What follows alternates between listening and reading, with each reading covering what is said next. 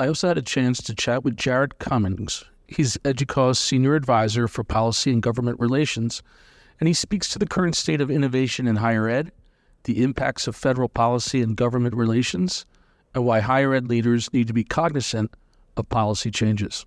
Have a listen. All right, well, Jarret, thanks so much for joining me today. I really appreciate it. I know you must have a pretty busy schedule here on the show floor in Chicago at EDUCAUSE 2023. Yeah, we've got doing a policy Q&A tomorrow, and then have the CIO for the Office of Federal Student Aid at the Department of Education is doing a panel session Thursday morning, and then I'm doing my annual policy presentation session after that. Right. A lot on deck. Yeah, sure. And knowing your members well as our listeners and readers, and coming from a space of IT, where I think a lot of the folks really get into the technology aspect. Policy, maybe not so much. Maybe there might be an instinct to kind of maybe gloss over, but obviously it's a huge, important part of not only their work, but the necessity for the institutions they work for, right? Absolutely. I think with the acceleration of regulatory processes over the course of the Biden administration, we're seeing more and more of that impact at the institutional level, or at least you can see it on the horizon. You know it's coming. And so, you have compliance issues around cybersecurity. We just submitted comments on the Department of Justice's rulemaking around web and mobile app accessibility. And then when I get back to the conference, there's more notices of proposed rulemaking awaiting my attention. So it keeps coming. No, it never stops. How do you suggest folks prioritize and understand what they need to know on a day-to-day basis or week-to-week basis when it comes to the policy? Well, I think it's really important to engage in associations like EDUCAUSE. So we have our policy channel in the EDUCAUSE Review site, where we're regularly providing information about the different processes we're trying to address at EDUCAUSE. Our colleagues at the American Council on Education, the Association of American Universities, the National Association of College and University Business Officers. We all have our piece of the higher education legislative or regulatory puzzle. And so plugging into those organizations allows other leaders and professionals in higher education to keep track of the different policy developments in the different areas that impact higher education without having to try to track it themselves. Right. So when, again, you think about the prioritization right now, what is the state of play? What are some of the most essential pieces of legislation and policy that should be at the front of their radar? Well, I think right now, the breakdown in Congress has put the legislative aspect of our work somewhat on the back burner, unless you're dealing with the budgetary issues, which is really outside EDUCAUSE's normal space. Yeah. But at the agency level, you really find the Biden administration trying to push through its agenda via the agencies as much as possible. And so, and to talk about the U.S. Department of Education. The Office of Federal Student Aid is in the process of rolling out an addition to the financial aid process where federal taxpayer information is going to be used directly in the processing of federal financial aid. Well, that brings with it cybersecurity implications for that federal tax information when it flows down to colleges and universities. And so we're awaiting right now the new version of the agreement that colleges and universities have to sign in order to exchange data. Yeah, so am I. I have two in college. Yeah. Oh, those are updates about it, actually. Well, so, yeah, the FAFSA itself, that's even more significant for the federal student aid ecosystem overall. Yeah.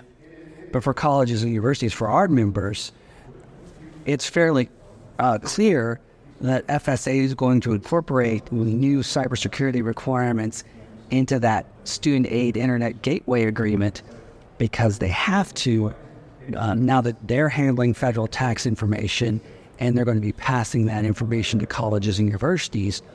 We just don't know what those provisions are going to be yet. Right. And so therefore, the ability of institutions to plan and adapt more hangs on when we're going to get that information.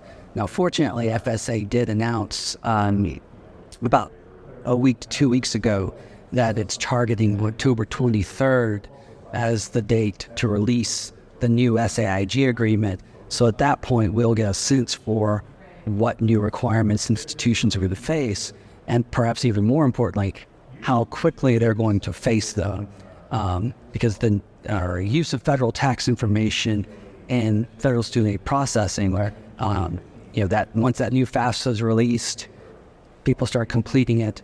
The process is such that I believe it's July 1 of next year, all of the provisions required to handle federal tax information in federal student aid processing are supposed to be in place. The question for our members is going to be, are we going to have to worry about having all of the cybersecurity issues associated with that in place at the same time? We just don't know. Yeah. Are there differences in priorities when it comes to different levels of institutions of higher learning? Are there same issues that would be important for someone who's in a leadership position at a community college the same as it would be at someone would say that a a large state institution? I think it really depends on the nature of the issue. So in terms of what we've been working with, most directly and most recently, if you're involved in federal student aid, then these issues apply regardless of institutional size. Yeah. And so the difference is in what is it going to take for a smaller and possibly less well-resourced institution to adapt relative to a larger institution that may have more resources, but also has a more complicated environment. Right. So it's hard to parse out exactly how these issues are going to flow across different institutional types and sizes until institutions start experiencing them. Right. With web and mobile app accessibility, that we just submitted comments to the Department of Justice on their proposed rules for web and mobile app accessibility. The way in their proposed regulations they've parse the difference is essentially, if you're an institution that's associated with a government jurisdiction that has a census population of 50,000 or more, then you would be considered a large public entity and you would get 2 years to come into compliance with their regulations. Whereas if you're associated with a government that has a census population of less than 50,000, you'd be considered a small public entity and you'd get 3 years for compliance. And now, there are a lot of problems with that from a higher education perspective, given that the government jurisdiction you're associated with doesn't necessarily have anything to do, as an institution of higher education, with your available resources, your internal capacity, the population that you're trying to serve. So that's one of the things we addressed in our comments to the Department of Justice. We said, essentially, at a minimum, that higher education at large would need 3 years, regardless of institution size, to try to address these issues. But in reality, the department should be looking at first having a different way of describing size and capability in higher education relative to its regulations, and that it also should be giving something more along the lines of a 5-year time horizon to achieve compliance with an understanding that institutions would develop a plan for achieving compliance around the midpoint of that time period. That is a more realistic approach than just saying, oh, you're a community college and you're associated with a city that has a population of 50,001. Yeah. So you only get 2 years to achieve compliance with these regulations, whereas a community college in a city that's 49,999, they get 3 years. Right. Now, earlier today, I was talking with Betsy about resilience and EDUCAUSE strategies in terms of creating an age of resilience for institutions. And one of the things she talked about was the need to break down silos, like within institutions, When it comes to policy, was it traditional for one particular leader, say the leadership group, to kind of own that? And has that changed in terms of the sharing of information when it comes to policy decisions in an institution? I think, well,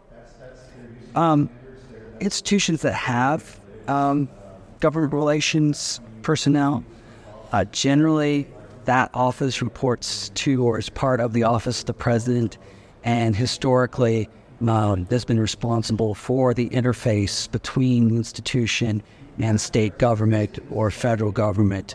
But I think what's changed over time is the awareness that these major issues in higher education IT, like accessibility, like cybersecurity, have broad institutional impacts. And so what you're seeing is an opening of the interface between the government relations and federal relations personnel and the CIO, the CISO, so that they have that, so that the government relations office can tap into that internal knowledge of what these issues mean for the institution, and vice versa. CIOs and CISOs can inform their government relations colleagues and who can engage with the president and help them understand, you know, these web accessibility regulations are pretty significant. We as an institution need to get our arms around this and think about how we would respond. Yeah. Now, in most of my interviews, I try to wrap it up by asking a horizon question. I can only imagine it's pretty tough to look at the horizon with the government shutdown and with the presidential election coming up, but I'll ask it anyway, Jarret. Nope. Take a look into your crystal ball and give our listeners or some insights into where you see maybe, say, the 2 or 3 most important things that might be coming down the pike that they should be aware of. Well, I think it's a clear trend line across the federal government and pushing out to federal government stakeholders that the awareness of the necessity to address cybersecurity in a whole of government, whole of society approach has really come home. And so we've seen a great deal of policy making and regulatory activity in that space, and we're going to continue to see at least a great deal of regulatory activity in that space over the next few years as the implications of the laws that have been passed and the regulations that have already been in place continue to flow out across agencies and the sectors they address. Okay. And then, we're just at the beginning of the renewed conversation around IT accessibility. This, DOJ's rulemaking that's currently in process is based in Title II of the Americans with Disabilities Act that addresses state and local government entities, but that's just the start. And once they were finished there, then they will turn to Title III, which is the part of the ADA that encompasses private institutions of higher education, among other quote-unquote private sector actors. And so, that process is just going to continue over into that rulemaking. At the same time, the Department of Education announced last year that it's going to revamp its Section 504 regulations around IT accessibility. And those automatically cover any institution that engages in federal student aid programs, regardless of whether they are a public or a private entity. So we filed comments on October 3rd, but my expectation is that we're going to be commenting on regulations in this space well into the future, unless, of course, there's a change in administration, and then I'll have to revisit my crystal ball. I'll never until the moment. That's all you got, huh? Yeah. Matt, you must have a busy day. Well, you have to... Well, and then the other thing is, it's November 2024 can change dynamics completely. We were, in 2016, at the... near the end of the Obama administration, we were talking about what accessibility regulations then. President Trump loads the campaign.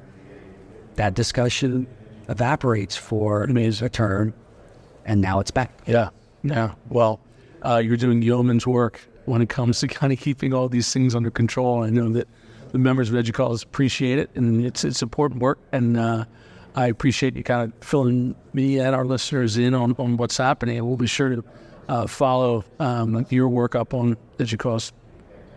Great. Thank you for the opportunity. Really appreciate the discussion. Thanks again, Jarret.